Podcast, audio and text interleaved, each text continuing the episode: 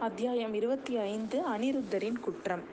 போன அத்தியாயத்தில் நம்ம பூங்குழலி நம்ம இளவரசி வானதி தேவி மூணு பேரையும் உள்ளே விட்டுட்டு அனிருத்தர் வெளியில் வந்தவங்களெல்லாம் விசாரிக்க போயிருந்தார் இல்லையா? இந்த அர இந்த அத்தியாயத்தில் பார்த்தீங்கன்னா நம்ம முதன் மந்திரி வெளியில் வந்தவங்களை எல்லாரையும் பேசி அனுப்பிச்சிட்டு சீக்கிரமாக உள்ளே வராரு. வந்த உடனே இளைய பிராட்டிக்கிட்ட சொல்கிறாரு ஏதோ என்னால் முடிஞ்ச வரைக்கும் ஏற்பாடு பண்ணியிருக்கேன் புயல்னால் வந்த சேதங்கள் எல்லாம் வந்து என்னென்னு தெரிஞ்சுட்டு வரதுக்காக நாலா பக்கமும் நான் ஆள் அனுப்பியிருக்கேன். சின்ன பழுவேட்டரையருக்கும் சொல்லி அனுப்பியிருக்கேன். நம்ம ரெண்டு பேரோட பொறுப்புலையும் பொக்கிஷ சாலையை திறந்து விடணும் அப்படின்னு நான் கேட்டிருக்கேன் அப்படின்னு சொல்லிட்டு அவர் சொல்கிறாரு ஐயா பெரிய பழுவேட்டரையரோட மாளிகையை ஒட்டி தான் நிலவர பொக்கிஷம் ஒன்று இருக்குதுல்ல. அதில் கணக்கில் இல்லாத பொருள்கள்லாம் குழு குவிச்சிருக்குன்னு சொல்கிறாங்களே அது உண்மையா அப்படின்னு சொல்லிட்டு அவள் கேட்குறான் அதை திறந்தால் அதில் உள்ள பொருட்களை வச்சு ஆயிரம் ஆயிரம் பெரிய கோயிலை புதுசாக கட்டலாம் அப்படின்னு அந்த அம்மாவுக்கு எண்ணம். நான் கூட அந்த நிலவரைக்கு போனதில்லம்மா அதுக்கு அதுக்கு ஒரு தடவை போகிறவங்க உயிரோடு திரும்புறதில்லை அப்படிங்கிறாரு புதன் மந்திரி. அது போகட்டும் ஐயா. அந்த ஊமத்தாயை அவங்க அழிச்சிட்டு வந்தாங்கல்ல. கைக்கு எட்டியது வாய் கேட்டாமல் போயிடுமான்னு எனக்கு கவலையாக இருக்குது அவங்க கூட்டிகிட்டு வந்துருவாங்களா இல்லையா அப்படின்னு வந்து இப்போ பயந்துக்கிட்டே கேட்குறா நம்ம குந்தவி பிராட்டி. தாயே அந்த மாதரசியை பற்றி எனக்கு எனக்கு என்ன தெரியும்? நீங்கள் ஏன் அவளை பற்றி இவ்வளோ பரபரப்பாக இருக்கீங்க அப்படின்னு கேட்குறாரு அனிருத்தர். ஐயா கொஞ்ச நாளைக்கு முன்னாடி சக்கரவர்த்தி என்கிட்ட அந்த அம்மாவை பற்றி சொன்னாங்க அப்படின்னு சொல்லிட்டு அவர் அவர் சொல்கிறாரு என்ன அவள் உயிரோடு இருக்கிறதா சொன்னாரா? என்ன? அப்படின்னு கேட்குறாரு அனிருத்தர். இல்லை இருபத்தஞ்சி வருஷத்துக்கு முன்னாடி நட நடந்த நிகழ்ச்சியெல்லாம் சொன்னார். அவள் இறந்து போயிட்டதா தான் அப்பா வந்து சக்கரவர்த்தி வந்து நினச்சிட்டு இருக்கிறாரு. அதனால தான் அவரோட சித்தம் வந்து கலங்கி போயிருக்கு.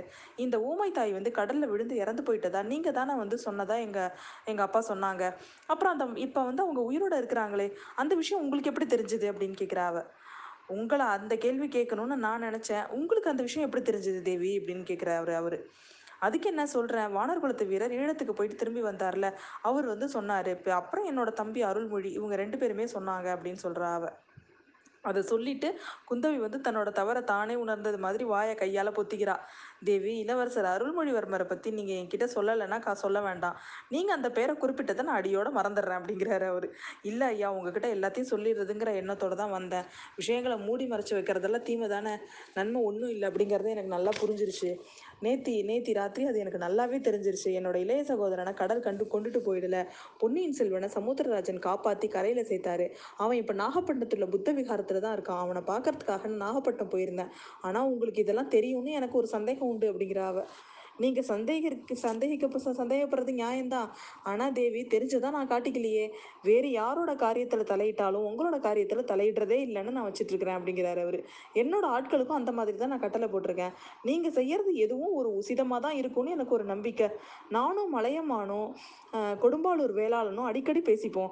இளைய பிராட்டி மட்டும் ஆண் பிள்ளையா பிறந்திருந்தா இந்த அகில உலகத்தையும் சோழர்கள் வெண்குடை கீழே கொண்டு வந்து தனி அரசு செலுத்தி ஆட்சி ஆட்சிக்கு வந்துருவா அப்படின்னு சொல்லிட்டு நாங்கள் மூணு பேரும் பேசிப்போம் அப்படிங்கிற சொல்கிறாரு அவர்.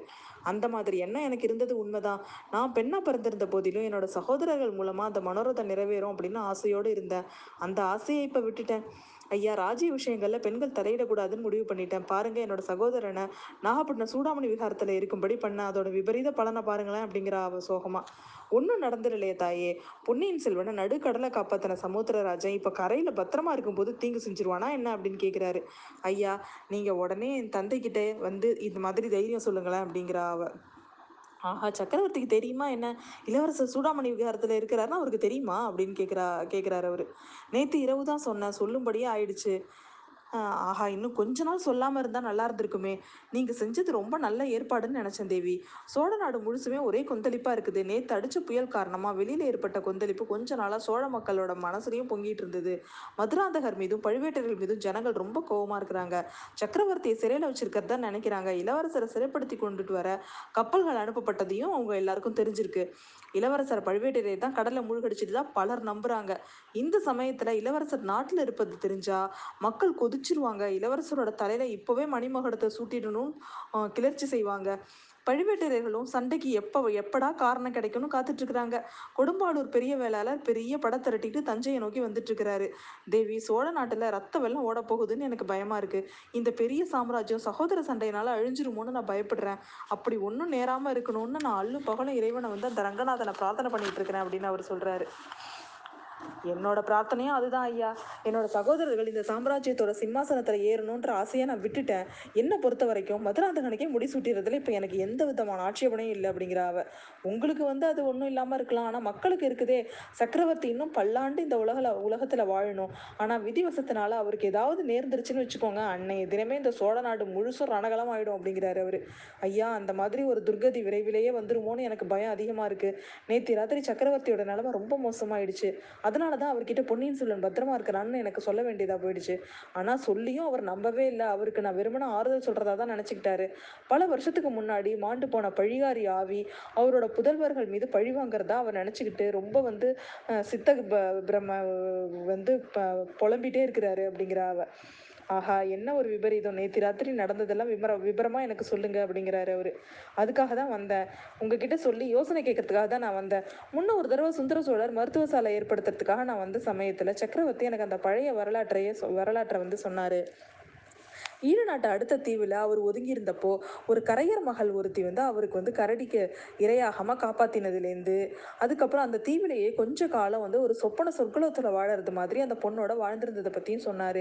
அதுக்கப்புறம் இந்த தஞ்சபுரிக்கு அவர் அழிச்சிட்டு வரப்பட்டதையும் இளவரசராக முடிசூட்டப்பட்டதையும் சொன்னார்.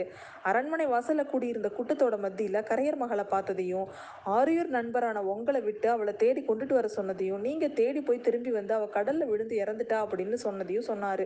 அதுலேருந்து அடிக்கடி அந்த கரையர் மகள் ஆவி வடிவத்தில் வந்து தம்மை துன்புறுத்துறதா சமீப காலமாக அவரோட வரு அதிகமாக இருக்கிறதாவும் சொன்னார் அவர் அப்படின்னு சொல்கிற சொல்கிறா அவ. தேவி அதையெல்லாம் நீங்கள் நம்புறீங்களா அப்படின்னு கேட்குறா கேட்குறாரு அனிருத்தர். தந்தை சொன்ன வ- தந்தை சொன்ன வரலாறு வந்து அவ்வளோ அதிசயமாக இருந்தபடியாக தான் இருந்தது. என்னோட மனசும் ரொம்ப குழம்பிடுச்சு. இறந்து போனவளோட ஆவி வந்து தந்தையை தொந்தரவு படுத்துறது சித்தப்பிரமையாக இருக்கலாம்னு நினச்சேன். அதுக்கப்புறம் யோசிச்சு பார்க்க பார்க்க வேறு சில சந்தேகம்லாம் எனக்கு வந்துச்சு. வானதி ஒரு நாள் ராத்திரி சக்கரவர்த்தியோட கூக்குரலை கேட்டுட்டு போய் பார்த்தா அப்போ பார்த்தீங்கன்னா பழுவூர் இளையராணி மாதிரி ஒரு உருவம் மன்னரோட எதிரில் நிற்கிறத பார்த்துட்டு திருக்கிட்டு அவள் மயக்கம் போட்டு விழுந்துட்டா. அதுலேருந்து கரையர் மகளுக்கும் இந்த பழுவூர் இளையராணிக்கும் ஏதோ சம்பந்தம் இருக்கணும்னு எனக்கு தோணுச்சு.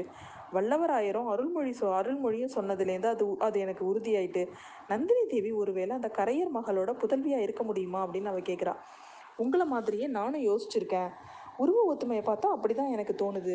ஆனால் அதுலேருந்து மட்டும் நம்ம நிச்சயமாக சொல்ல முடியாது. ஒருவேளை கரையர் மகளோட கடைசி தங்கையாக கூட நந்தினி தேவி இருக்கலாம்.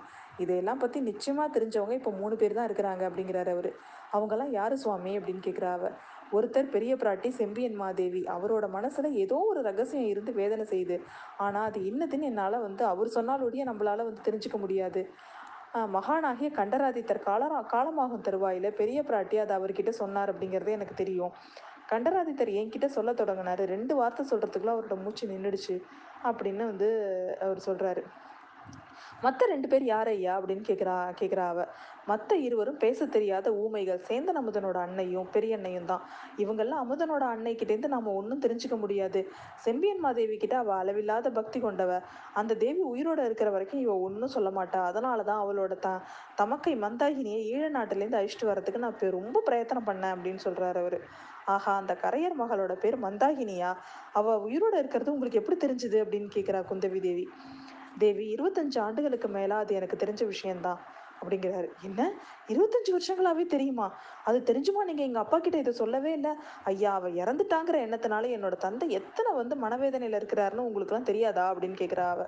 தெரியும் தாயே அப்படிங்கிறாரு. தெரிஞ்சுமா? அவர்கிட்ட நீங்கள் உண்மையை சொல்லலை அப்படின்னு கேட்குறா கோவமா.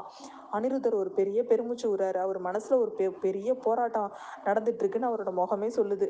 அப்புறம் சொல்கிறார் அவர் தேவி இருபத்தஞ்சு வருஷத்துக்கு முன்னாடி ஒரு நாள் நான் வந்து ஒரு தப்பு செஞ்சேன். முதன் முதலாக அதை இப்போ உங்ககிட்ட தான் நான் சொல்கிறேன் கரையர் மகளை தேடிட்டு வரணும்னு சொல்லிட்டு உங்கள் தந்தை என்னை அனுப்புனார்ல. நான் வந்து விரைவாக குதிரை மேலே போய் ஆட்களோட நானும் போனேன். கோடிக்கரைக்கு போய் சேர்ந்தோம். அங்கே கொந்தளிச்சிட்டு இருந்த கடலில் அவள் கலங்கரை விளக்கத்தோட உச்சியிலேருந்து விழுந்துட்டா அப்படின்னு எங்களுக்கு தெரிஞ்சுது. அந்த பயங்கர காட்சியை நேரில் பார்த்தவங்களும் சொன்னாங்க. தியாக விடங்கரையும் சொன்னார். அப்படின்னு அதுதான் நான் வந்து தஞ்சாவூர் கிட்ட வந்து தஞ்சாவூரை வந்து என்னோட நண்பன் கிட்டேயும் சொன்னேன் அப்படிங்கிறாரு. இதில் உங்களோட தப்பு என்ன ஐயா? அப்படின்னு கேட்குறா குந்தவி. குற்றம் இதுதான். கரையர் மகள் கடலில் விழுந்தாலே தவிர அவளை மூழ்கி சாவல. அந்த கொந்தளிச்ச கடலில் படகு விட்டுட்டு வந்த வளைஞன் ஒருவன் அவளை கண்டெடுத்து படகுல ஏற்றி காப்பாத்தினான். கோடியக்கரைக்கு ரொம்ப தூரத்துக்கு அப்பால அவன் வந்து கரையேறினான்.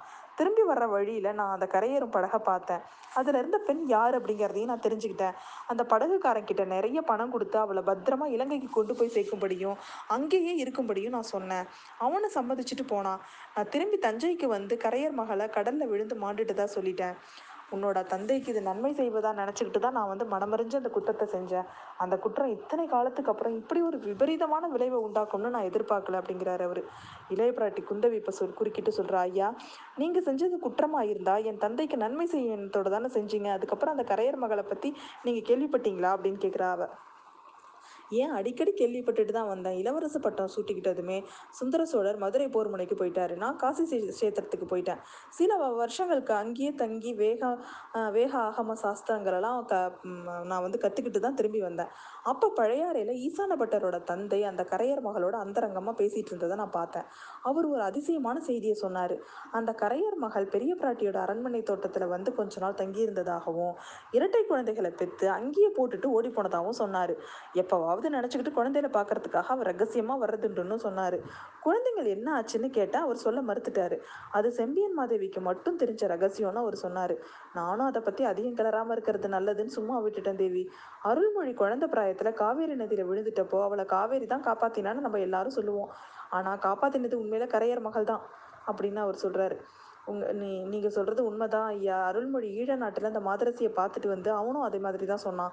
ஆனால் இந்த விந்தையை கேளுங்களேன். என்னோட தந்தை என்ன நினைக்கிறார் தெரியுமா? கடல்ல விழுந்து இறந்த கரையர் மகளோட ஆவிதான். தன்னோட மக்கள் மீது பழி வாங்குறதா சொல்றாரு. நேத்து இரவு வெளியில கடும் புயல் அடிச்சப்போ என் தந்தையோட மனசும் அந்த மாதிரி தான் இருந்துச்சு. ராத்திரி முழுக்க அவர் தூங்கவே இல்லை. என்னையும் தூங்க விடல. பழைய கதையெல்லாம் மறுபடியும் சொன்னாரு. கடல்ல விழுந்து இறந்த அந்த பழிகாரி தான் இப்போ என் பேர்ல பழி வாங்குறா. அவள் தான் என்னோட அருள்மொழியை கடல்ல மூழ்கடிச்சு கொண்டுட்டா கரிகாலனையும் அவ பழி வாங்காம விடமாட்டான்னு அடிக்கடி அலறாரு.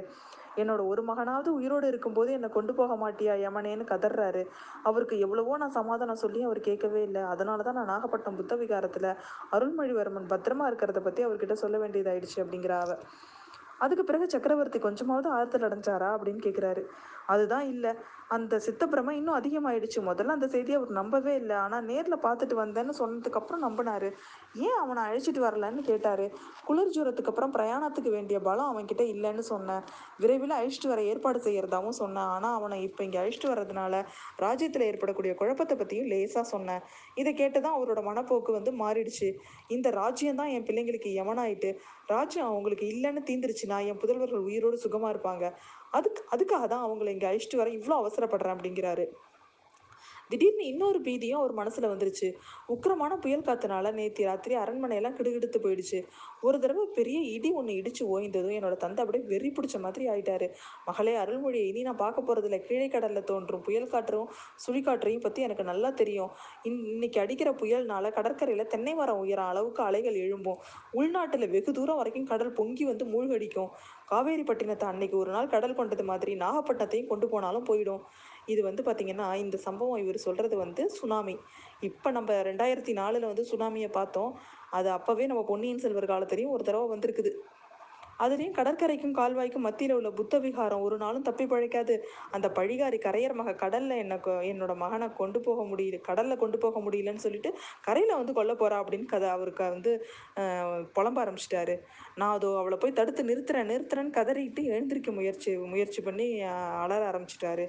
அதுக்கப்புறம் அவர் அழற குரலை கேட்டால் கல்லும் மலையும் கூட உருகிடும். அப்படி அழுதாரு அப்படிங்கிறா இளைய பிராட்டி.